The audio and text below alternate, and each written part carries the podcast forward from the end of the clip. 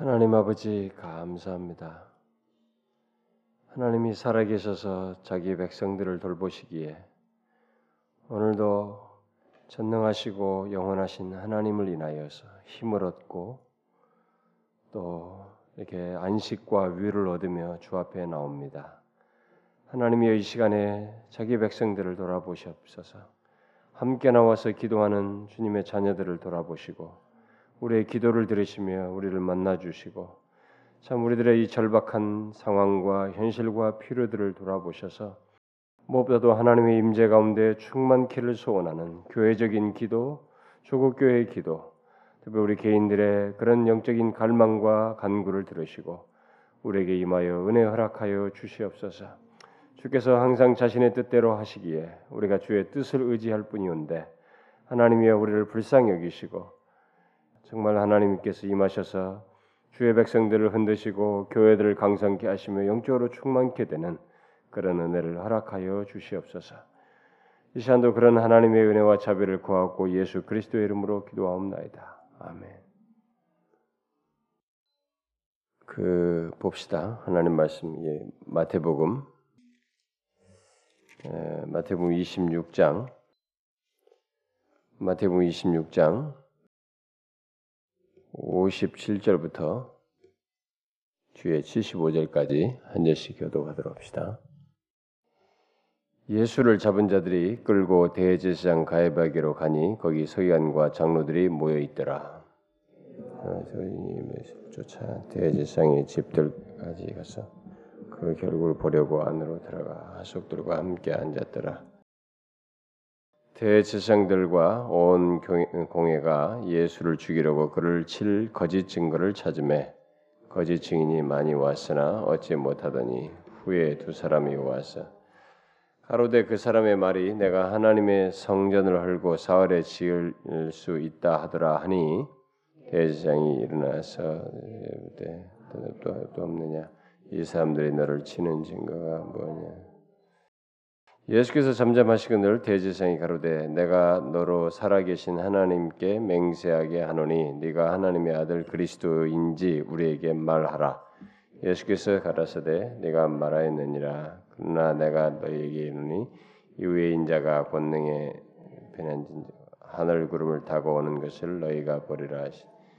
이에 대상이 자기 옷을 찢으며 가로되 저가 참남한 말을 하였으니 어찌 더 증인을 요구하리요? 보라 너희가 지금 이 참남한 말을 들었도다. 생각이 어떠하뇨? 대답하여 가로되 저는 사형에 해당하니라 하고. 이에 예수의 얼굴에 침 뱉으며 주먹으로 치고 혹은 손바닥으로 때리며 가로되 그리스도야 우리에게 선지자 노릇을 하라. 너를 친 자가 누구냐 하더라. 베드로가 바깥들에 앉았더니 한 비자가 나와 가로되 너도 갈릴리 사람 예수 예수와 함께 있었도다 하거늘 예수가 사람 앞에서 부인하여 가로되 나는 내 말하는 것이 무엇인지 알지 못하겠노라.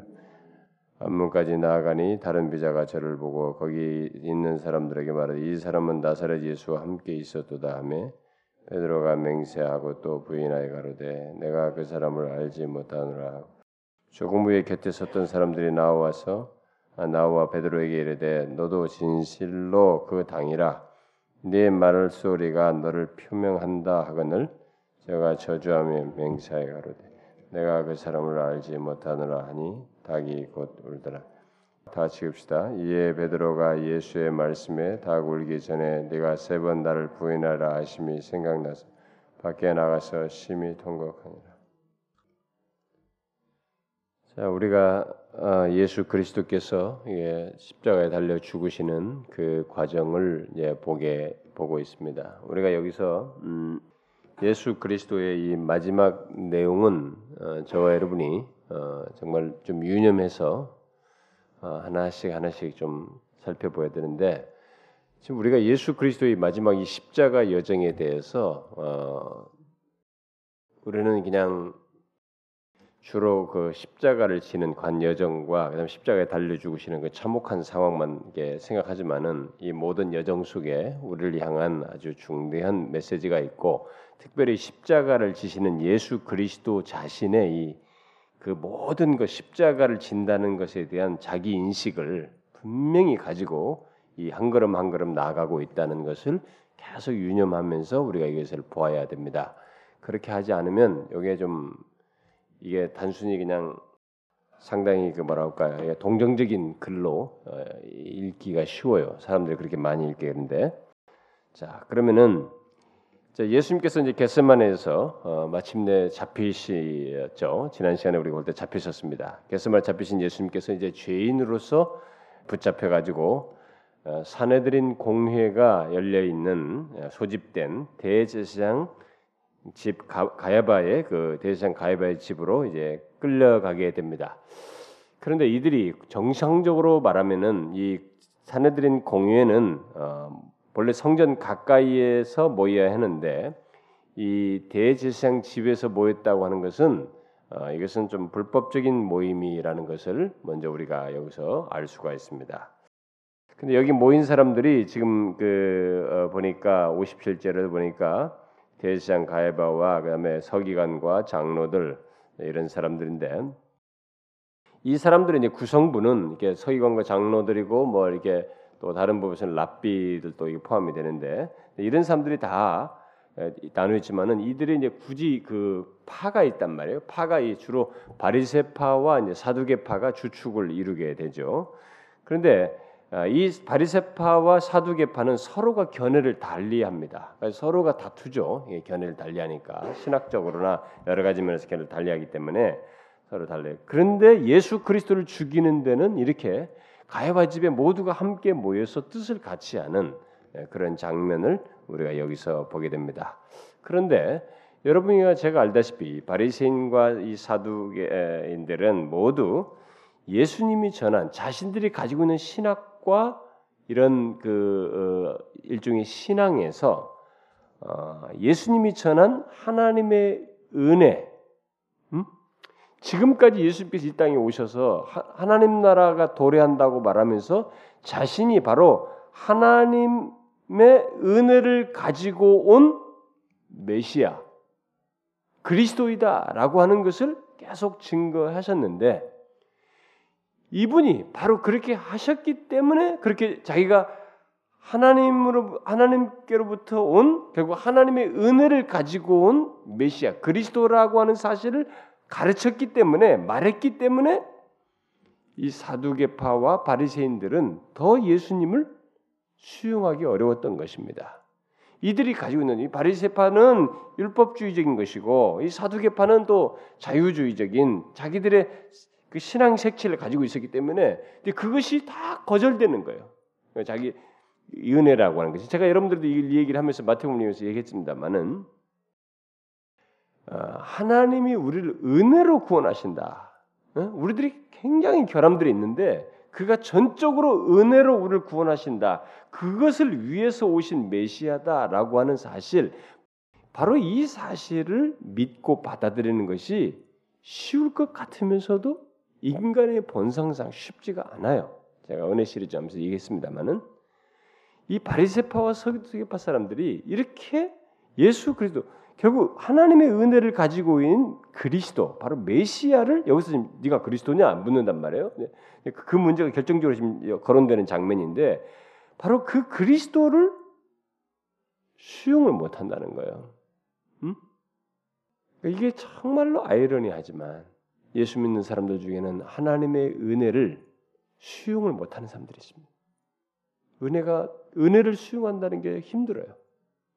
특별히 메시아가 우리에게 하나님의 은혜의 대사로서 은혜를 주시기 위해서 하나님의 은혜의 선물로서 오셨다고 하는 사실. 그래서 그를 믿으면 우리가 어떤 상태에 있든 어떤 결함이 있든 그리고 내 자신의 것으로 아니라 오직 은혜로 구원을 얻는다고 하는 이 사실을 사람들이 잘 수용할 것 같지만 반절은 수용해요. 아 좋구나.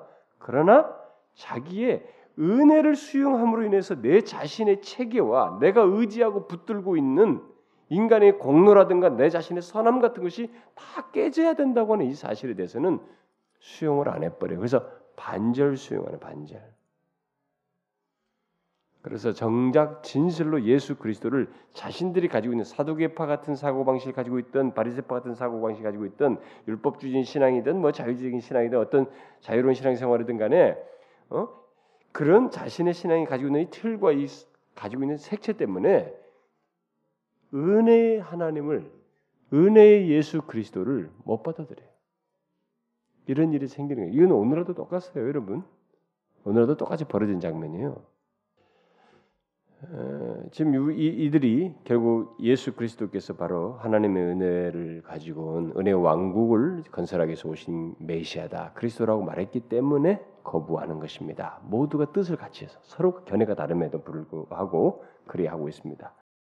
그들은 바로 이 문제가 사실은 예수 그리스도께서 말씀하신 이 문제가 가장 중요한 문제거든요.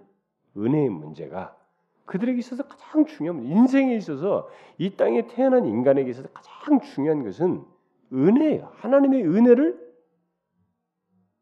소유한다는 것이 얻는다는 것입니다. 그것만큼 인생에게 중요한 것이 없어요. 근데 그 가장 중대한 문제를 이제 여기서 묻고 그 답을 얻고자 하는 것이어야 하는데 자신들이 가지고 있는 그런 사고의 이 체계로 인해서 그걸 수용을 안 하다 보니까 거절하다 보니까 그걸 묻지 않아요. 그 당신이 말씀한 당신이 가지고 온 은혜 그 은혜가 무엇이며 그걸 어떻게 얻을 수 있느냐 이게 은혜를 구하지 않고 그 질문을 하지 않고 있습니다. 만일 그 질문을 하게 되면 자신들이 들통나지 않겠어요? 자신들이 하나님의 은혜를 거역하고 있다고 하는 것이 밝혀질 것이기 때문에 그걸 질문하지 않습니다.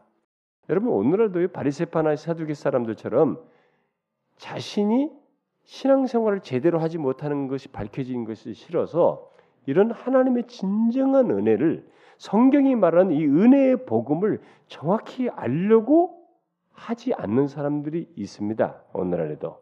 음? 그래요. 그래서 오직 은혜로가 대접을 못 받는 거예요. 우리 경동무 하는 사람들 지난번에 책에서 얘기했잖아요. 음?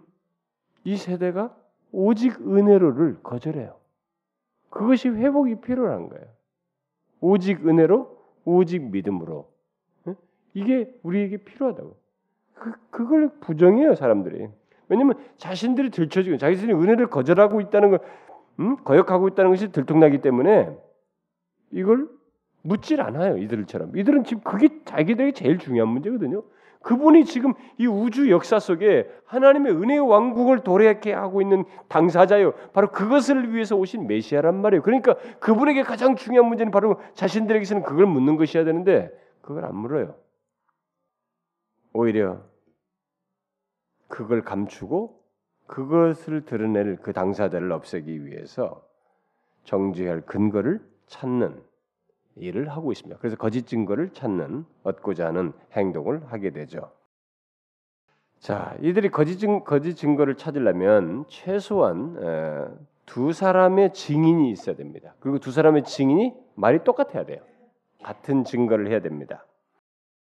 그런데 그 증언을 찾기 위해서 굉장히 애를 쓰고 있어요. 음, 막 찾지만은 결국 그 50, 이제 58절은 나중에 뒷부분 69절 할 때 연결해서 보도록 하고 59절 60절 보니까 예수를 죽이기 위해서 그를 칠 거짓 증거를 찾았지만 거짓 증인이 많이 왔지만 얻지 못하였다 이렇게 말하고 있습니다. 음? 얻지 못했어요. 예수님은 온 공회가 이 사내들인 온 공회가 지금 자기를 죽이려고 거짓 을 찾고 있고 지금 불법 재판을 진행하고 있다는 것을 다 알고 있습니다. 알고 있는데 이들이 이런 진행을 지금 계속 찾아요. 사람들 찾으면서 그 증인들 찾아서 그들이 이 사람도 말 듣고 저 사람도 말 듣고 계속 듣는 이것을 예수님께서 지금 다 지켜보고 있는 자리예요. 그 장에서. 근데 여기에 대해서 이 불법 재판에 대해서 예수님께서 일체 말을 하지 않고 있습니다.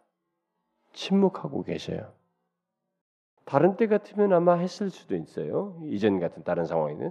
근데 지금 십자가를 지시기 위해서 뜻을 두고 그 길을 아시고 그 때를 아시고 지금 가시고 있는 여정이어서 여기서 이 불법 재판에 대해서 일체 말을 하지 않고 있습니다.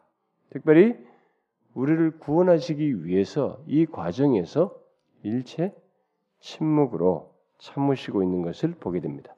우리는 이런 행동조차도 우리의 구원을 이루기 위한 그의 행동이라고 하는 걸 의식적인 행동이요. 그분이 진실로 우리를 구, 우리를 구원하기 위한 구원의 어떤 집념 속에서 방향 속에서 행하시는 모습이라고 하는 것을 분명히 알아야 됩니다. 그는 공의로우신 분이에요. 죄를 참아보지 못하시는 분이에요. 음?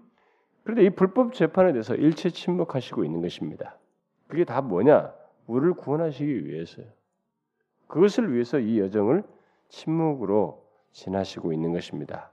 자, 그런데 마침 그렇게 얻지 못하던 찰나에 어떤 그런 상황이 있다가 두 사람이 나타났습니다. 60절 하반절에 보면 두 사람이 나타났죠. 나타나서 이 사람의 말이 내가 하나님의 성전을 헐고 사흘에 지을 수 있다 하더라 이렇게 말을 했다는 거예요. 음? 이게 원래 이 사람들의 말이 지금 어, 예, 예수님께서 이런 비슷한 말을 하셨죠. 네, 그것을 얘기하면서 이렇게 했다라고 이제 어, 말을 합니다. 요한복음 이제 2장에 나와 있는 그 2장 19절에 있는 말씀을 이제 어, 이제 비슷하게 말한 건데 예수님께서 어 한번 찾아봐요, 여러분. 아예 정확하게 요한복음 2장 요한복음 2장 19절 읽어봅시다. 시작. 예수께서 대답하여 가라사대 너희가 이 성전을 헐라 내가 사흘 동안에 일으키리라. 여기는 내가 하나님의 성전을 헐고 말이 뉘앙스가 달라요, 여러분. 사흘에 지을 수 있다 하더라. 이렇게 말을 했다는 거예요. 근데 예수님께서 처음에 요한복음에서 말씀하신 것은 예언적인 말씀이었어요. 음? 이 성전을 헐라 내가 사흘 동안 일으키리라 이렇게 하면서 예언적인 말씀이었습니다. 그러니까 예수님의 말씀은 돌로 지은 예루살렘 성전을 지금 두고 얘기하는 것이 아니고 예루살렘 성전을 가리킨 게 아니고 본래 성전의 의미를 두고 얘기하는 거죠. 그러니까 무슨 의미냐? 본래 성전은 어, 하나님의 임재를 상징했죠. 그런데 하나님의 임재는 바로 예수 그리스도 안에서 가장 완벽하게 도래 도래하고 있습니다. 지금 임마누엘 아들을 낳으리니 그를 이름을 예수라라. 그는 임마누엘할 것이다. 정말로 그분이 오시는 거예요. 하나님이 직접 오시는 거예요. 지금 이 예수 그리스도는 하나님이 직접 오신 거예요. 음? 하나님의 임재를 가장 완벽하게 드러내셨어요. 지금 드러내시고 있는 것입니다. 그러므로 그들이 예수님을 박해하고 이 예수님을 마침내 죽인다면 그것은 곧 뭐예요? 성전의 의미는 하나님의 임재예요. 바로 임재 자신이 예수님이에요. 그런데 그 예수님을 박해하고 죽인다면 뭘, 뭐 하는 일이에요? 그게 바로 성전을 하는 것이에요. 파괴하는 것입니다. 예수님의 말씀은 그것이었어요. 결국 그래서 예수님께서 말씀하시고자 하는 것은 자신이 죽고 사흘 뒤에 살아나서 그리고 성령을 그의 백성들에게 부어 주심으로써 하나님께서 영원히 그의 백성들과 함께 거하게 될 것이라는 의미에서 결국 자신이 죽고 다시 세우심으로써 그리고 거기에 성령이 임하고 그 백성들에게 부어져서 계속 완성되어지는 그의 그가 그들 가운데 그의 백성들 가운데 거하시면서 완성되어지는 그 성전을 얘기하신 거예요. 결국. 음? 그런데 그 말씀을 처음 했을 때는 사람들이 하나도 무슨 말인지 모르고 지금 이런 식으로 해석해서 이런 식으로 지금 말을 한 것입니다. 증인이라고 하면서 말한 거예요. 그러니까 예수님께서 처음에 말씀하실 때는 그 말을 이해를 못했어요. 아무도 이해를 잘 못했죠. 사실 우리들도 예수님의 말씀을 이해하지 못할 때가 있습니다. 그것은 보통 우리들이 이해하고자 하는 마음이 없을 때는 이해하지 못하게 돼요. 음? 우리들의 마음 자체가 주님의 말씀을 잘 이해하고 들으려고 하는 이런 마음이 없을 때는 그러니까 또 생각이 딴데 딴 생각으로 있으면은 하나님 예수님의 말씀을 이해하지 못해요. 우리들도 그 예배당에 똑같이 앉아 있어도요. 설교를 다 듣고 말씀을 다 들어도 앉아 있어도 하나님의 말씀을 잘 이해하려고 알려고 하는 그 진실한 마음이 없으면 딴 생각이 있으면 무슨 말인지 몰라요. 이해가 안 되는 것입니다. 음? 그러니까 이들도 그랬어요. 다 딴 생각들이 있어요. 예수님의 말씀을 이해할 마음이 그런 마음이 없었기 때문에 그런 얘기를 했을 때도 뭐, 무슨 말인지 못 알아들었던 거예요. 그래서 고작 해봐야 지금 이 하나님의 성전이라고 하면서 이 건물을 지금 얘기하는 음? 수준이었던 것입니다. 어쨌든 예수님은 이 거짓된 고소를 당하고 있습니다. 근데 그럼에도 불구하고 이런 말을 지금 거짓된 고소인데도 자기가 한 말과 다른 것인데도 불구하고 지금 취지가 다르거든요. 내용이. 근데 그 아무런 대답을 하지 않고 계셨습니다. 그래 대제사장이 여기서 말하지 않습니까? 대제사장이 60일이 일어나서 예수께 묻되 아무 대답도 없느냐? 이 사람들이 너를 치는 증거가 어떠하냐? 이게 물었어요. 그럼에도 불구하고 이 그 고소에 대해서 설명을 요구했지만은 그 고소에 일체 말씀을 하지 않으셨어요. 틀렸음에도 불구하고 논박하려고 하지 않았습니다. 그저 예수님은 침묵으로 이 고난을 묵묵히 당하심으로써 자신을 대항하는 무리를 위해 속죄 제물이 되고자 하는 이 방향을 이 구속의 여정을 지금 지나기를 원하시고 있는 장면이에요. 이걸 잘 생각. 여러분들이 이제 제가 이런 설명을 하면 아 이게 그냥 뭐 이런 지금 사건만 생각할 수 있는데 이게 어떤 일이 벌어지는데 뭘 다 알고 있는데 가만히 침묵하시며 있는 것이 여러분 기계적인 것처럼 행동, 기계적인 기계와 같은 행동이라고 생각하면 안 됩니다. 여러분 제가 있는데 제 앞에서 제가 다 알고 있는데 제가 말한 것도 아니고 제 마음도 아닌데 엉뚱한 얘기를 제 앞에서 다 내가 잘못했다고 저 사람이 옛날에 이런 말을 했고 뭐 거짓말 다 알고 있는데 내 앞에서 그렇게 말할 때 여러분 그 기계가 아니고 다 알고 의식하고 있는 내가 그것을 여러분 가만히 있는 것이 이게 지금 무식적으로 지금 가만히 있는 행동이에요? 이게 무슨 뭐 기, 기, 어? 무감각하게 가만히 있을 수 있어요? 어려워요, 여러분. 저는 내가 언제 그랬어 말이지. 음, 아무래도 나는 반응하게 돼 있어요, 여러분. 그 속으로라도 음, 뭐 어떻게 해서 반응하지 않겠어요? 근데 예수님께서 여기서 이런 과정 속에 일체 침묵하시는 것이에요, 지금 이게. 이게 대속을 위한 과정에서 자신의 의식적인 행동이에요. 구속을 이루기 위한 의식적인 행동을 하고 있다는 것을 우리가 유념해야 됩니다. 뭐 그게 뭐가 중요합니까? 여러분 굉장히 중요한 거예요, 여러분 저는 구원을 이루기 위한 행동이라는 거 이게 어, 온전한 순종을 이루기 위해서 계속 자신이 죽어야 하는 복종하셔야만 하거든 자기가 우리를 구속하기 위해서 그 복종하기 위해서 자신이 지금 이 길을 의식적으로 가는 거예요, 여러분. 죽는다는 것을 알면서 그러기 위해서 침묵하는 거예요, 여러분. 그래서 이제 뒤에 63절부터 66절에서 이제 그것에 대한 예수님은 이제 재판을 구체적으로 그를 신성 모독을 범했다고 하면서 재판을 하게 되는데 근데 사실 여러분 이 두두 사람의 증인조차도 그 증거의 말이 완전히 일치되지 않았어요. 음? 두 사람이 와서 이렇게 말했다 하는데 일치되지 않았어요, 여러분. 마가복음 한번 보십시다. 마가복음 14장 마가복음 14장 자 58절 아니 57절부터 59절까지 읽어봅시다. 57절부터 59절 시작.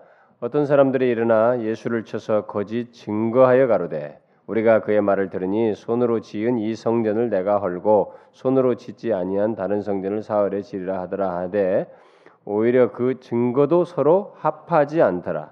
그러니까 지금 말이 지금 묶어서 놨는데 서로 말이 달랐어요. 음? 지금, 지금 이렇게 서로가 말해 어떤 사람들이 말했다는 것은 말을 지금 묶어서 했는데 여기 보니까 그 증거도 서로 합하지 않더라 이렇게 말했습니다. 그러니까 이, 그러니까 이 고소가 합법적이지가 않아요. 최소한 율법에 기록하기를 두 사람 이상의 증인이 있어야 되고 두 증인의 증언은 일치해야만이 이 고소가 성립이 되는데 그것조차도 성립이 안 되는데 진행을 하는 것입니다. 그래서 대제사장이 어, 여기서 이렇게 말함에도 예수님께서 잠잠하니까 63절에 대제사장이 마침내 가장 중요하고 실제적인 질문을 하게 됩니다. 음? 제가 앞에서 처음에 이들이 피해갔던 질문이기도 한 것이죠. 사실상은 가장 중요한 것은 이 질문부터 먼저 했어야 되는 것이에요. 이것부터 알고자 하는 진실로 알고자 하는 의지에서 이걸 질문했어야 되는데 내가 너로 살아계신 하나님께 맹세하겠느냐 이런 방법은 잘못했지만 네가 하나님의 아들 그리스도이냐? 네가 하나님의 아들 그리스도냐? 정말 우리에게 은혜를 줄 은혜 왕국을 돌이켜 할그 당사자냐? 바로 이 질문이에요. 근데 살아계신 하나님께 맹세하게 하노니 네가 하나님의 아들 그리스도냐 우리에게 말하라. 이렇게 말한 것입니다. 자, 그는 예수님께 맹세로 자기가 그리스도인인 것을 증언하도록 요구하고 있는 것이에요, 사실. 근데 이게 그리스도가 은혜를 주실 하나님의 은혜 왕국을 도래케 하고 은혜의 선물로 쓰인 그리스도를 알고 싶어서가 아니라 그렇게 말하도록 지금 이렇게 말한 것에 이어서 그렇게 말하게 해서 하늘을 두고 맹세해서 맹세로 자기가 그리스도인 걸 증언하도록 해서 너를 죽이도록 하겠다. 그러니까 이미 생각과 마음을 결정하고 지금 이것을 맹세케 해서 말하도록 하고 있는 것입니다. 자, 그러자 예수님께서 뭐라고 말해요? 자, 그런데 여기서 이제 이렇게 질문을 해서 예수님께서 이제 말해야 하는 이제 지금까지 예수님께서 침묵하셨는데 여기서는 이제 말씀을 하지 않으면 안 되는 상황이 되었습니다. 응? 이제 이제는 자 여기서 예수님께서 말씀을 하시면 그렇다라고 말씀을 하시면 그는 이제 결론은 이들이 그렇게 말하도록 요구하고 있기 때문에 정죄에 대해서 죽게 될 결정적인 순간입니다. 음? 이제 결정적인 순간이에요. 자, 이 결정적인 순간에 예수님은 이제 더 이상 침묵할 수 없는 상황인 걸 알고 64절 상반절에서 내가 말하였다. 이제 내가 말하였느니라 이렇게 대답하셨습니다. 자, 이 말씀은 단순히 자신이 그리스도이다라고 말하는 것이 아니죠. 이것은 자신이 하나님께서 보내신 영원한 은혜의 선물임을 예수님 입장에서 말씀하시면서 맹세하여 말씀하시는 것이면서 그 사람 말대로 진짜로 동시에 그럼에도 불구하고 그런 자신을 거절하는 것은 영원한 은혜를 거절하는 것임을 동시에 밝히고 있는 것이에요. 음? 이들은 자신의 목적을 이루기 위해서 맹세하여 이 사실을 말하라고 했지만 예수님께서 그 말씀을 하실 때는 단순하게 그 말을 입에다 반복하는 것이 아니라 정말로 자신이 하나님께서 보내신 영원한 은혜의 선물임을 너희 말대로 맹세하여 틀림없이 확실하게 말씀하시는 셈이에요 결국 너희들의 그 견해 그렇다라고 말함으로써 말씀하신 그러면서 그런 글을 그 영원한 은혜를 거절하게 될 때 거절한다는 것 예, 바로 자기를 거절하는 것은 뭐 영원한 영원을 은혜를 거절하는 것이다라는 것을 밝혀주고 있는 것입니다. 그러니까 예수님 자신으로 보면은 자신의 이 결정적인 말을 함으로써 죽는 죽음으로 나아가는 행동이기도 하지만은 이 말을 그렇다고 말함으로써 듣는 사람들에게는 아주 중대한 선언이 되는 것이에요. 예수님의 이 말씀이. 음, 종종 우리는 이런 말씀을 듣고 싶다. 어? 이런 확실한 말씀을 듣고 싶다. 그러면서 우리가 어떤 말씀을 듣고 싶다고 하는 취지를 자꾸 드러낼 때가 있어요. 그런데 그 취지를 드러낼 때의 동기 속에 응? 이렇게 그 듣고 싶은 말씀이 자신에게 그걸 그대로 수용하고 그 말씀이 특별히 다른 무엇보다도 이 하나님과 우리 사이의 그 복된 관계, 은혜의 어떤 은혜를 밝혀주는 이런 메시지, 그것을 통해서 내 자신을 굴복하고 복종하기 위한 그런 차원에서의 말씀을 듣기보다 어떤 의도와 목적을 가지고 빗나간 어? 떤 생각을 가지고 듣고 싶어하는 경우가 있어요. 그런데 막상 그런 자에게 거기에 해당하는 말씀이 전해졌을 때, 주어졌을 때, 들려졌을 때, 만일 그 전해진 말씀과 자기가 일치되지 않으면 그 말은 전해진 말씀은 그에게 뭐가 되겠어요? 심판의 소스가 되는 거예요. 판결문이 되는 거예요. 응? 무슨 말인지 알겠어요, 여러분? 그래서 하나님의 말씀은 의도를 가지고 듣는 게 아니에요. 나는 어떤 나는 어떤 말씀을 듣고 싶다 이렇게 하는 것이 아니고 하나님의 말씀은 내 자신의 어떤 의도를 넘어서서 나라고 하는 생각과 판단과 경험과 현실을 다 넘어서는 절대적 권위에 의해서 권위 아래서 나에게 하시는 말씀이기에 그것을 복종하여 듣고자 해야 되는 것입니다. 어쨌든 이들은 잘못하고 있는 아주 결정적인 잘못을 하고 있습니다. 어쨌든 사내들인 공예는 죽일 증거를 찾는데 급급했기 때문에 지금 그 말을 듣자 바로 죽일 근거로 삼고 이제 그것을 공론하고 결정을 내리게 됩니다. 예수님은 자신을 내어주는 결정적인 말을 하심으로써 하나님의 구속 계획에 스스로 이렇게 복종하시는 장면이기도 합니다. 그러나 사내들인 공예에게 예수님은 그 말씀하면서 그러나 한 가지를 경고를 하고 있습니다. 그게 뭐냐면은 64절에 65절에 보면 그러나 내가 너에게 이르노니 이후에 인자가 권능의 우편에 앉은 것과 하늘 구름을 타고 오는 것을 너희가 보리라. 아, 24, 64절에 이 사실을 말을 하죠. 자, 이제 그들은 예수님 안에서 하나님의 은혜 통치를 지금 이 말하는 것 지금 64절에 말한 것이 이후에 인자가 권능의 우편에 앉은 것과 하늘 구름을 타고 오는 것을 너희가 보리라. 이것은 이제 잠시 후에 예수 그리스도 안에서 하나님의 은혜의 통치가 있게 될 것을 지금 말하는 것이에요. 아, 이들은 그것을 보게 될 것입니다. 어떻게? 예수 그리스도께서 죽으신 후에 부활하신다고 하는 부활하셨다는 소식을 듣고 그것으로 끝나지 않고 뭐 성령이 임하신 후에 그리스도 안에 있는 하나님의 은혜가 각처에 전파되어지고 수많은 사람들이 하나님의 은혜에 굴복하게 되고 은혜를 덧입고 또 그 은혜가 각처에 전파되고 그래서 민족들이 하나님의 은혜의 통치에 복종하는 것을 보게 될 것입니다. 이 권능 있는 통치하시는 주님의 모습을 이게 이들이 뭐 너희들이 시각적으로 권능의 우편에 앉은 어떤 장면을 막 스크린처럼 보듯이 그게 아니고 바로 이렇게 앉으실 그분의 이 통치를 너희들이 보게 될 것이다. 음, 바로 그 얘기거든요. 그리고 그들은 그때 분명히 충격을 받게 되겠죠.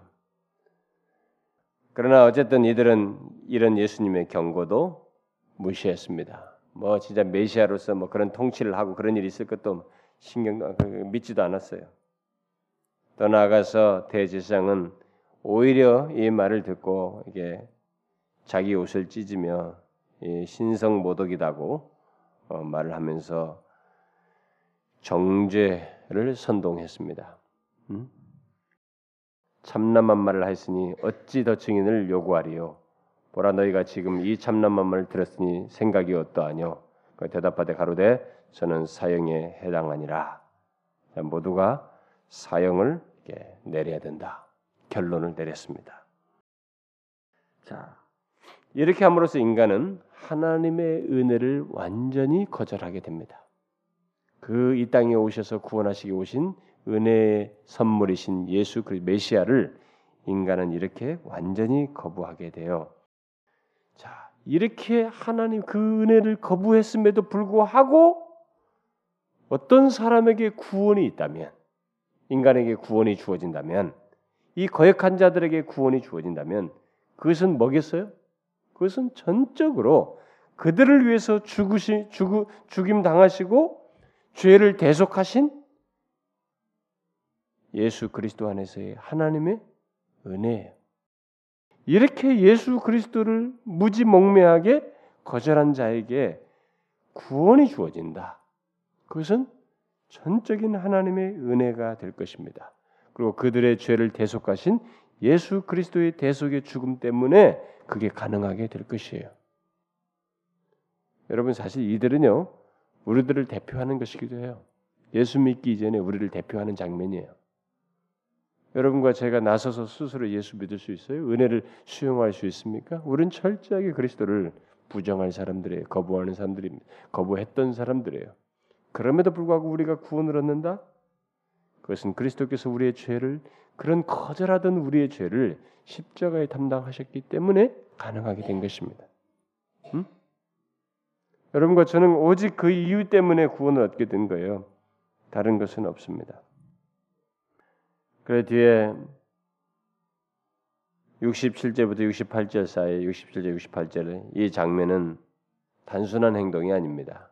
이게 바로 성전 파괴 행위입니다. 음? 대제사장의 판결, 곧 사형에 해당된다는 판결이 내려지자 예수님은 곧 범죄자가 되어버렸고 그들은 그의 얼굴에 침을 뱉고 주먹으로 치고 손바닥으로 쳤습니다. 내렸습니다. 손바닥 우리나라 말로 하면 싸대기를 때린다고 그러나요? 응? 응? 우리가 뭐 그렇게 말합니까? 좀 적나라하게 하면 여러분 우리 인간들 사이에서도 뺨 맞는 것은 정말 굴욕적이에요. 굴욕적이지 않습니까?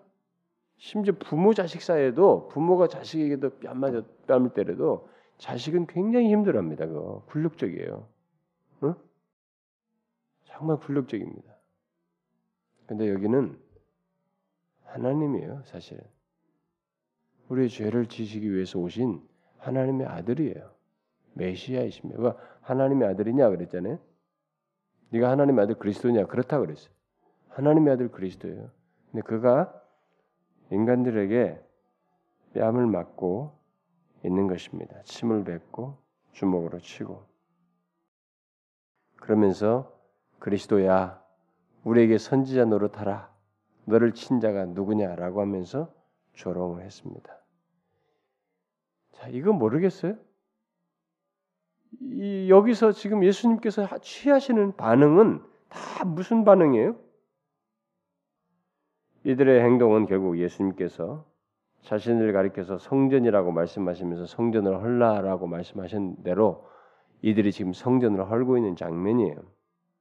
그런데 거기서 예수님께서 일체 말씀을 하지 않고 가만히 여기서 이 모든 굴욕적인 담당하신다는 건 뭐예요? 우리의 구원을 이루기 위해서 그가 집요한 인내와 열심을 내고 있는 장면이에요, 여러분. 그것을 아셔야 됩니다. 바로 저와 여러분 같은 죄인들을 구원하시기 위해서 이 같은 과정을 겪으셔야 했고 이 과정 속에서 그는 정말로 참으셨어요. 정말로 참으셨습니다. 여러분 저는요. 여러분의 저도 마찬가지예요. 우리들이 누구한테 뺨을 한번 맞았다 이게 그것도 뭐 이유가 있는 게 아니에요. 뭐 제대로 내가 잘못해서 그런 게 아니에요. 이게 덩탱이 나는 덤탱이를 씌워가지고 잘못도 아닌 것을 해야지 뺨을 맞다. 여러분들 한 달씩 잠을 못 자고 아마 평생 그 사건이 잊혀지지 않을 거예요. 저도 내 인생 중에 뺨 맞은 사건, 그건 뭐 한 몇 번 있을 텐데, 뭐 우리 어렸을 때는 뺨 많이 맞았다고요. 선생님들이 하도 잘 때렸기 때문에 일제히 잔재가 있어가지고 뺨은 뭘 한두 번 맞은 것 같아요. 제가도요. 아주 우리는 무조건 다 때렸어요. 선생님 전체를 다. 우리 반 60명, 60명을 다 때리고 막 이랬거든요. 뺨을. 그것도 한 사람당 막 다섯 대, 막 어떤 은 30대 막 이랬거든. 그런 적이 있어요. 고등학교 때요. 그러니까 그런 거 많았잖아요. 근데 그때는 무슨 뭐 공부를 너희들이 성적을 못 냈다고 두들겨 맞았으니까 뭐 그때는 뭐 굴욕적인 것도 없지만 근데 이게 뭔가 아무것도 없는데 맞았다. 이건 정말 평생 못 잊는 거. 그것도 내가 기억이 남는데 지금 그런 것도 잊혀지지 않아요. 근데 메시아예요. 하나님의 아들인데 이 피조물에 정말 잠시 사라질 인간들이 어? 이렇게 자신을 향해서 취하는데 그걸 가만히 참으셔요. 이게 다 뭐냐? 바로 저와 여러분 같은 죄인을 구속하기 위한 그의 집념이에요, 여러분. 사랑입니다. 구속의 열심이에요. 구속의 열정이라고. 우리는 이런 행동에 그의 한 걸음 한 걸음 속에서 이그 그 메시아의 구속의 열정을 봐야 돼요. 음? 이걸 정말 적나라하게 봐야 됩니다. 이들은 거룩하신 예수님을 거부하면서 바로 이 예수님 안에 거하시는 하나님을 저버렸습니다.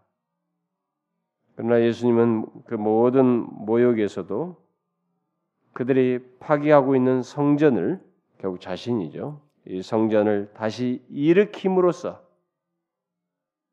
결국은 구원을 이루기 위해서 침묵하시면서 허물어져 가고 있는 거예요.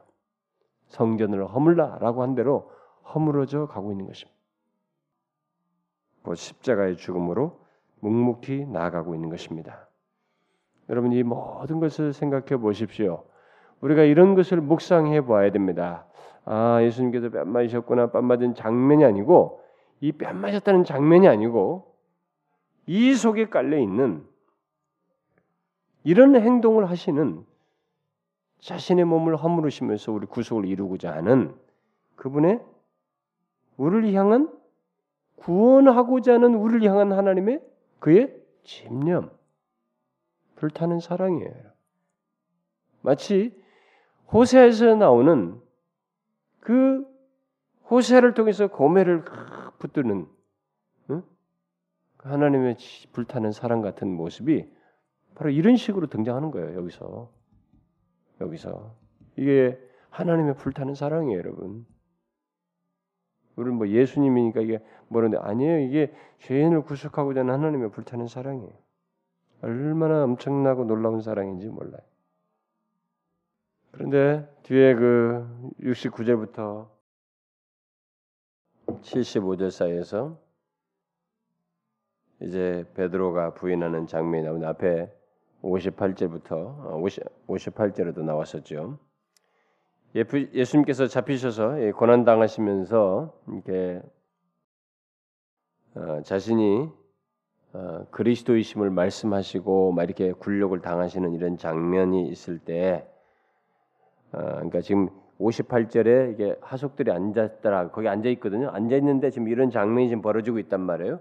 그러면서 69절에 75절 내용이 아마 그 과정 속에서 진행되고 있다는 것이거든요.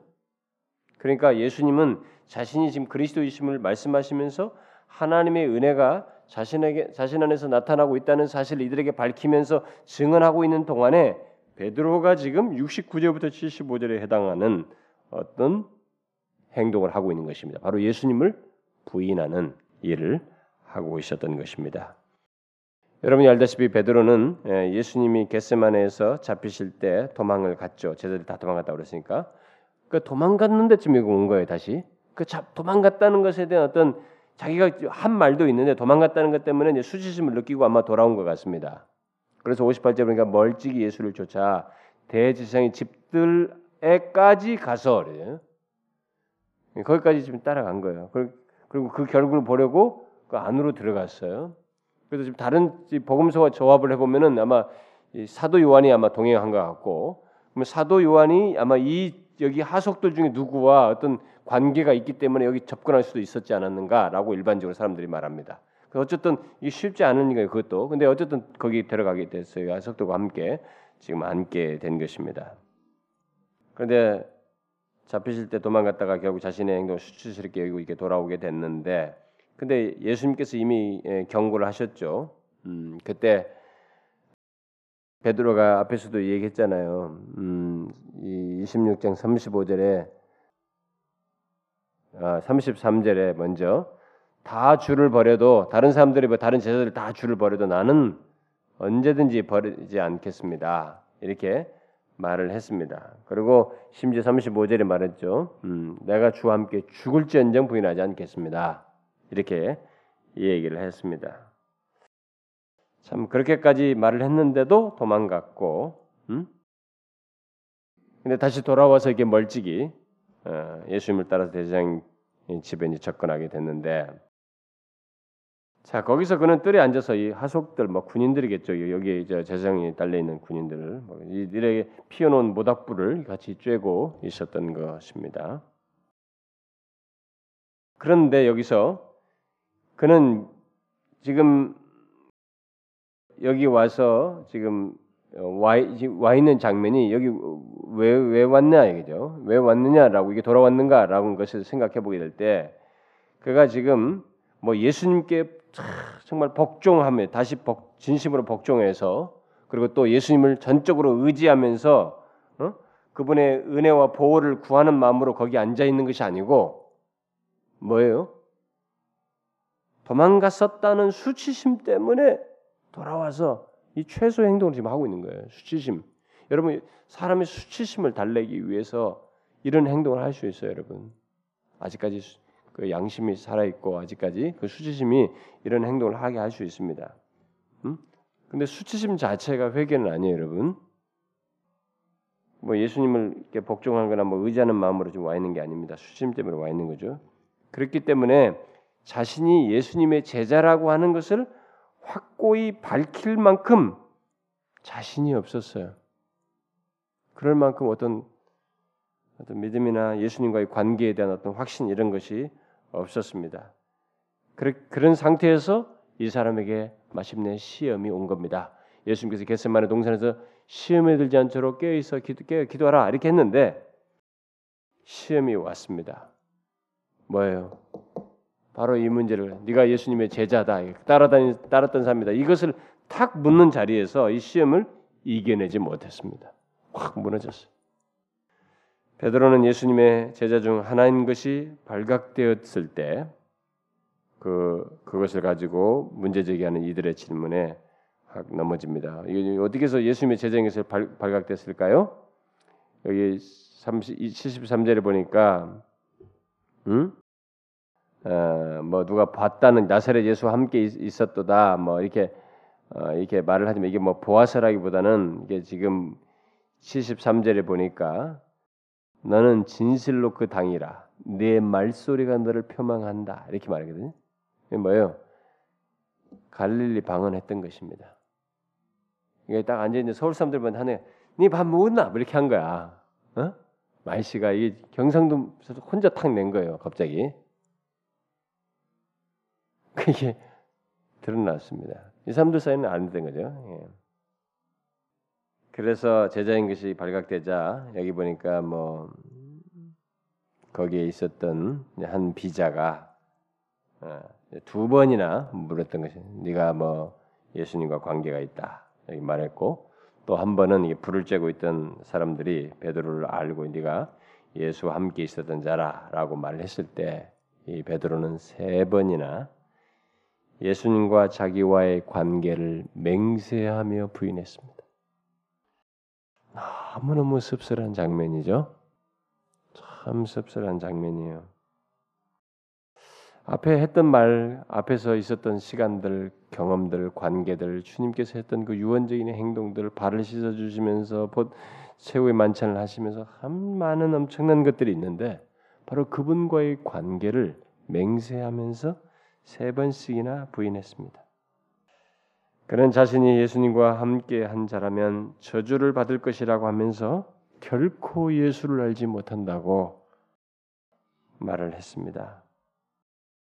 베드로의 이 부인은 베드로 자신은 물론이고 이 사람을 제자로 둔 예수님 그런데 이 자기의 제자가 이 부인하는 것을 보신 예수님에게도 큰 고통이었어요. 그렇겠죠? 자기 자신도 고통스럽겠지만 예수님에게도 큰 고통인 것이. 이 관계는 그렇습니다.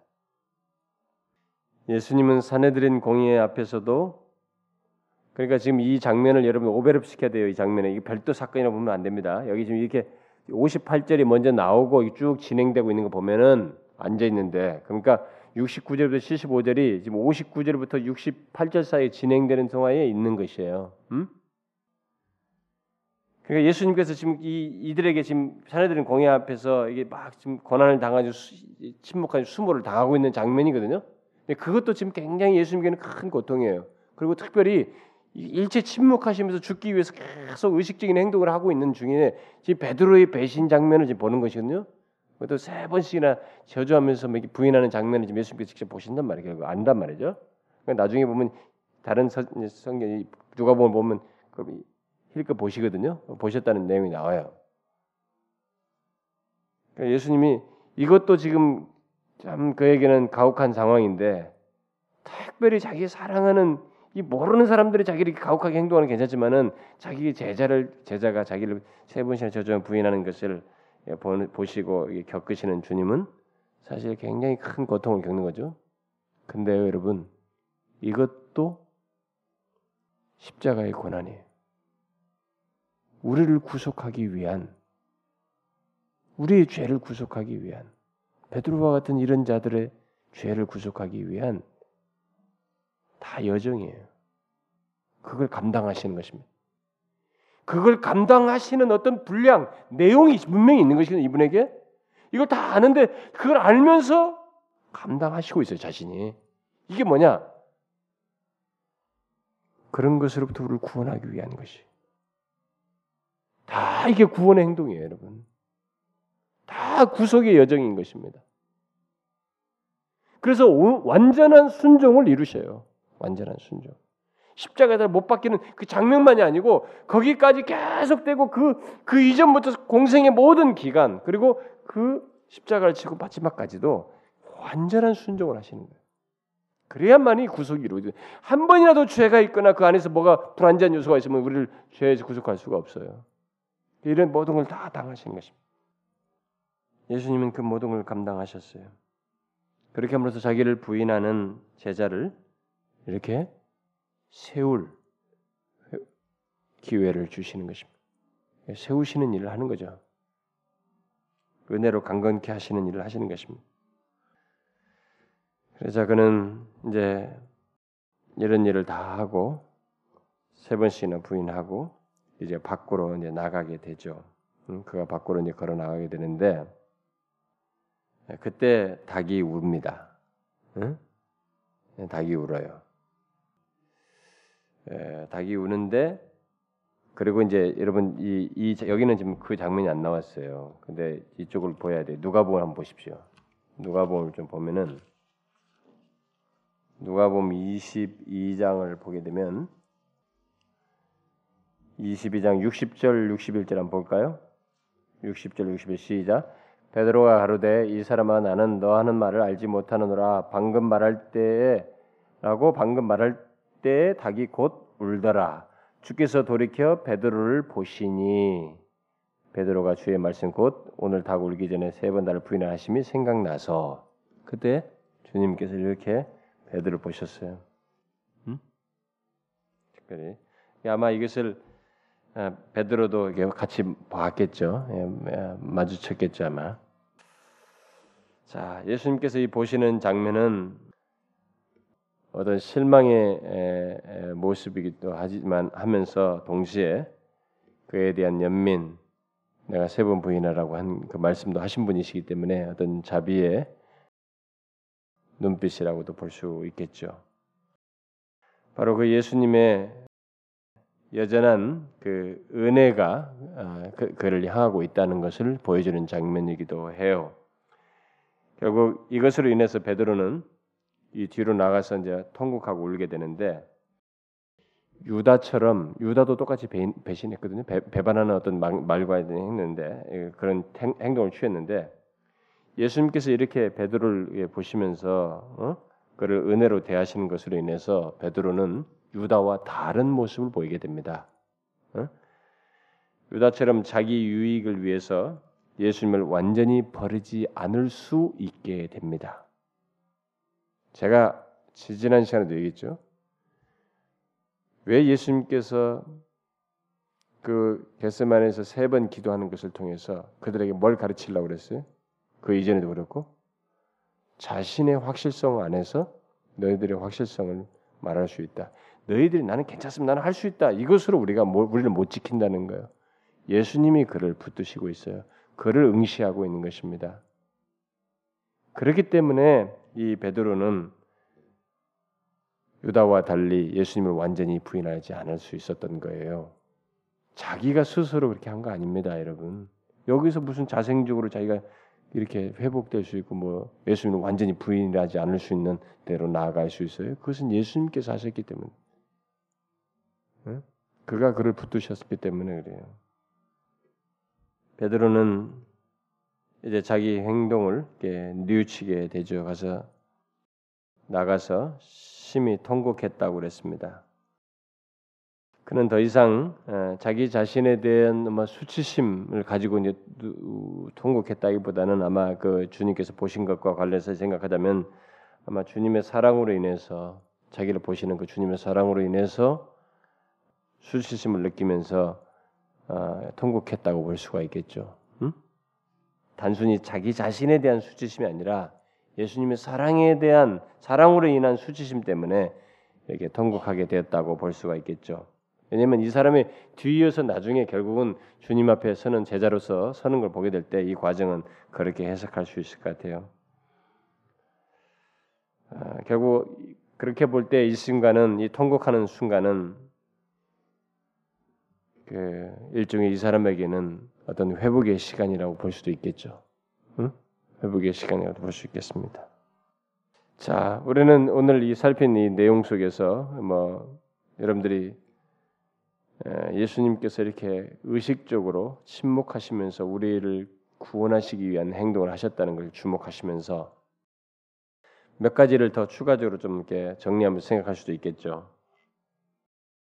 여기 대제사장과 서기관과 이 교회 종교 지도자들 장로들이 다 모여서 예수님을 이렇게 아, 아, 죽이려고 온갖 모임을 행동을 하는데 우리는 이런 것을 통해서 어, 소위 하나님을 믿는다고 하는 이게 어떤 고위 성직자라 할지라도 얼마든지 이렇게 왜곡될 수 있고 죄를 범할 수도 있고 이탈할 수도 있다라는 것을 생각할 수 있습니다.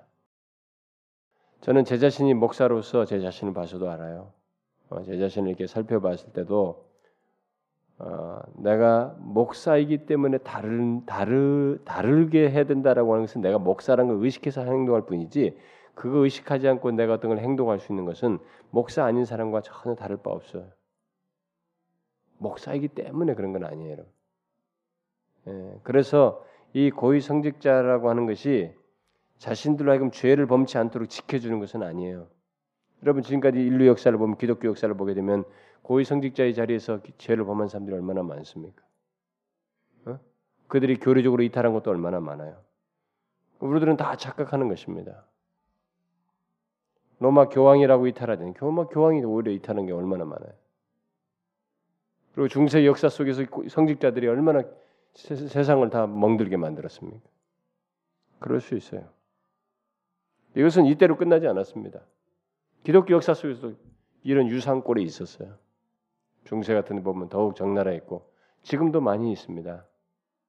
지금도 성직자들이 성직자를 할지라도 이탈할 수 있어요. 교류적인 이탈할 수 있고 주님께 대한 신앙에서 이탈할 수 있고 삶에 이탈할 수 있어요.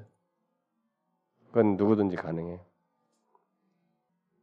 지금 어느 교단에서 뭐 어느 어, 교단에서 뭐 총회장인 둘이 가지고 막 신문에다 고소하고 다투고 이런 거 보면은 음, 그야말로 총회장들인데 교단의 총회장 그, 그 교단에서 최고인데 최고의 어른인데 예, 그런 걸 보게 될 때 그리고 우리 교단들도 마찬가지 뭐 총회 이런 데서 일하는 사람들 중에는 좀 복잡한 사람들이 많아요. 그런 게 있어요.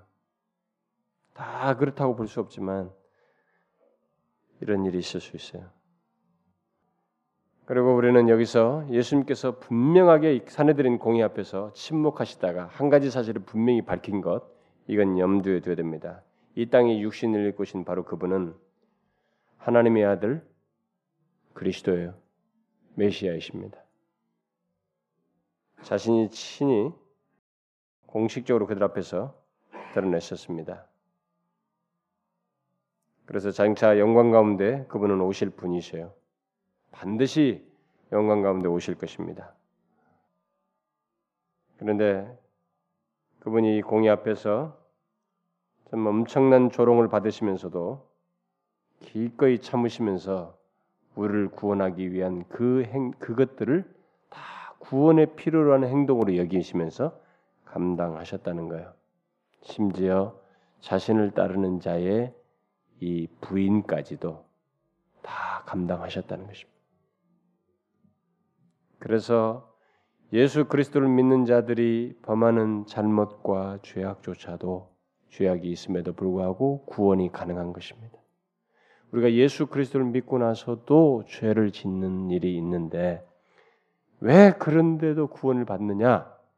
바로 그것까지 이렇게 담당하셨기 때문에 그래요. 그 이미 그 관계 속에 있는데 이것을 담당하셨거든요. 죄인이었을 때 아직 예수 믿기 이전에 어떤 죄를 담당하신 게 아니고 믿기 이전에 그 담당하신 것을 얘기하는 그 사람들과의 관계만을 지금 성경에 말하지 않고 이미 관계를 가지고 있음에도 불구하고 이런 문제를 예수님이 이런 죄를 범한 것에 대해서 지금 참으시고 담당하신 거 보게 될 때 우리가 예수를 믿고 난 뒤에도 범하는 죄가 용서되어지고 용납되어지고 그럼에도 불구하고 구원을 받는 것은 주께서 이렇게 담당하셨기 때문에 그래요. 이것을 여러분들이 아셔야 됩니다. 그래서 그리스도의 구속의 은혜는 무궁무궁한 것입니다. 헤아릴 수 없이 큰 거예요. 음? 이것을 아셔야 됩니다. 많이 묵상하셔야 돼요, 여러분. 음? 주님의 이 구속의 은혜는 형용할 수 없는 거예요. 형용할 수 없어요. 여러분, 근데 어떤 사람들은 이게 형용할 수 없는 것이라고 나는 크게 뭐 아직 크게 와닿지 않아요. 와닿지 않는 경우 중에 대부분의 경우 뭐냐면 자기가 이 비통할 정도로 이렇게 주님을 향해서 적대적이고 죄를 지은 자라는 비열한 자라는 거. 이 베드로보다도 더 비열한 죄를 지은 그런 자신이라고 하는 것, 자신의 그 더럽고 부패한 것을 못 봐서 그래요. 그걸 깨닫지 못해서 그래. 그걸 깨닫게 되면 이렇게 하시는 주님의 이 행동은 너무너무 엄청난 거예요. 그것까지 알고 품는다는 것이 그래서 구속으로 십자가로 그걸 다 품으면서 우리를 그걸 다 지고 용서하게 담당하시며 이성 그 구원하시기 위해서 십자가를 진다는 것이 이게 상상을 초월하는 엄청난 구속의 은혜요. 집념임의 사랑이라는 것을 절절하게 알게 돼요, 여러분. 우리들이 자꾸 나 자신을 너무 제대로 못 봐서 그래요. 그런데 우리가 여기서 또 한 가지 생각할 것이 있어요. 이런 말을 했어요. 어떤 사람이 베드로가 여기서 주님을 부인하게 된 데는 어떤 그것에 앞서서 좋지 않은 과정이 있었다는 거예요. 단계가 벌써 있었다는 거예요. 이게 갑작스럽게 이렇게 이렇게 할 수 없었다는 거예요. 그게 뭐냐? 제일 먼저 앞에서 읽었던 것처럼 자기 자신의 의존에서 뭐 33절 다 버려도 나는 버리지 않겠습니다. 지금 자기 자신을 의지해서 우리가 그랬잖아요. 우리의 확실성은 하나님의 신실성과 확실성 속에서 확실성을 가질 수 있는 것이지 내 자신이 가지고 있는 무엇으로는 아무리 붙들어도 신앙의 문제만큼은 확실할 수가 없다는 것을 제가 이미 얘기했습니다. 그런데 베드로는 지금 자신 안에서 확실성을 주장했어요. 자기 안에서 자기 자신을 의지하면 자신감을 가졌어요. 음? 게다가 주님께서 겟세만에서 가르쳐 주셨습니다. 그 닥칠 때마다 어떤 위기, 마음의 두려움이 밀릴 때마다 어? 깨어서 하나님께 그것을 구하고 주님 안에서만 자신이 힘을 소생할 수 있다는 것을 알고 주님을 의지해야 되는데 그것을 안 했어요. 깨이질 않았습니다. 주님께 나와 기도하고 그걸 붙드는 것을 게을리했어요. 자기 자신 의지했죠. 주님을 의지하지 않고 나태하고 게으르고 기도하지 않았죠. 단계가 있었다는 거예요. 또 하나는 뭐냐면 타협했다는 거예요. 여기서 지금 응? 비겁하게 타협했다는 거예요. 그리고 지금 또 한 가지 얘기하는 게 뭐냐면 여기 비속들이라는데 지금 그 이제 그 사람 말은 그거예요. 여기 지금 왜 거기에 하속들 사이 끼어 있냐 이거예요. 어? 거기서 지금 자기가 그, 그 예수님 위기 상황에서 정말 그 상황에서 보려면은 자기에게 조금이라도 도움이 될 수 있는 영적인 교감을 가질 수 있는 그런 사람들과 함께 해야지. 그 주님을 지금 대적하는 그 무리들 속에 왜 섞여 있냐는 거예요. 그런 모험을 하고 있다는 거예요. 이런 것이 있었기 때문에 그 상황과 그 과정 속에서 예, 결국 예수님을 이렇게 부인하게 됐다.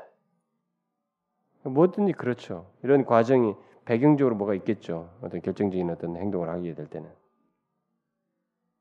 그러나 우리는 또 이 베드로에게서 죄가 불러일으키는 슬픔을 보게 됩니다. 응? 죄가 얼마나 예, 슬픔을 불러일으키는지. 근데 그것은 어떤 사람들에게 이런 슬픔을 불러일으키느냐? 진실한 신자에게 가능해요. 위선자들은 이런 슬픔이 없어요. 유다 보세요. 유다도 나중에 막 후회하고 하지만 회개하는 게 아니에요. 자기의 이 마음을 달랠 길이 없으니까 하나님 없는 달램 있잖아요. 그러니까 자살해 버리는 거예요, 여러분. 여러분 인간의 정서는 너무 다양한데요. 이것을 하나님 안에서 다루지 않으면 인간은 그쪽으로 가요. 그쪽 방면을 극단적인 쪽으로 자꾸 몰려요, 여러분. 이 슬픔은 회개하는 슬픔이거든요. 음? 비통한 슬픔인데 위선자들은 죄에서 이렇게 하지 않아요. 죄에서 돌이키지도 않고 여러분 예수 그리스도의 이 십자가의 여정은 저와 여러분을 위한 여정입니다. 이걸 항상 생각하시는 꼭 십자가에 달려 못 박히시고 그 장면만 생각하지 말고 그것에 앞서서 참 결정적인 말을 스스로 하시면서 참으시면서 감당하신 그분의 이 모든 완전한 순종 때문에 우리가 이렇게 구속을 입는 거예요. 구원을 얻는 것입니다. 이렇게 하신 주님의 걸음 걸음 그분의 의식적인 행동, 마음, 그 열심, 구원하고자 하는 우리를 향한 그분의 집념과 사랑을 많이 묵상해 보세요.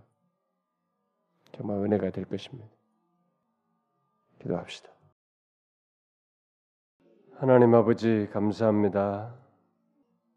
우리를 그 죄 많고 결함투성인 우리들을 이 베드로와 같은 우리들을 구원하시기 위해서 일체 침묵하심으로 순종하시며 참 우리가 그런 우리로 인한 모든 수치와 굴욕까지 다 담당하시고 십자가의 길을 가신 우리 주님 너무 감사합니다. 그 은혜가 얼마나 큰지 우리가 조금 조금 알게 되지만 하나님이여 우리로 하여금 더 알게 해주시고 그 은혜를 입게 되는 우리들이 얼마나 더럽고 추한 자였는지 또한 알게 하셔서 참 그 은혜에 대한 마땅한 감사와 기쁨으로 살아가는 저희들이 되게 하옵소서. 우리가 함께 구한 기도를 주님 들으시고 이 나라의 민족과 조국 교회와 이북의 구원의 역사가 있기를 구하고 몸된 교회 안에서 하나님이 은혜 주시며 우리에게 구원의 역사를 일으켜 주시고 지역의 영혼들 이 도시와 이 민족의 영혼들을 구원하고 기도하는데 우리를 사용해 주시기를 구하는 것들을 하나님이 하나도 놓치지 말고 들으셔서 우리에게 선하게 응답하여 주셔서 하나님의 그 생명의 역사가 분명히 우리 몸된 교회 안에서 있게 하여 주시옵소서. 그래서 유초등부, 유치부, 중고등부, 하나님의 모든 청년부 온 부서에서 하나님이 우리의 영혼을 소생시키시고 회복시키시며 충만케 하시는 것을 경험케 하여 주시옵소서. 어린아이들까지 하나님께서 어루만지시고 그들의 마음을 여셔서 생명의 예수를 만나게 하시는 그런 회심의 역사를 허락해 주시기를 간절히 구합니다. 그리고 여기 모인 하나님이여 사랑하는 주의 백성들의 형편과 처지를 돌아보아 주시고 저들의 간구소를 들어주시며 저들의 진로의 길을 열어주시고 하나님의 주의 백성들을 향한 하나님의 뜻을 가르쳐 주시고 보이셔서 하나님의 인도 속에서 안식과 자유를 얻을 수 있도록 인도해 주시옵소서. 우리가 하나님의 여러 가지 기도한 것들을 들으시고 하나님이여 정말 그 이 지역에 복음을 전하며 수고하는 그 수고가 헛되지 않도록 하나님의 이 지역의 영혼들을 향한 우리들의 모든 수고를 주님 결실 있도록 역사해 주시기를 구합니다. 선교지에서 수고하는 하나님의 선교사님들에게도 함께 하시고 저들이 하나님께 온전히 마음이 사로잡혀서 영혼들을 돌보는 일을 또한 잘 감당케 하여 주옵소서. 우리의 기도를 들어 응답하실 하나님을 믿사옵고 예수 그리스도의 이름으로 기도하옵나이다. 아멘.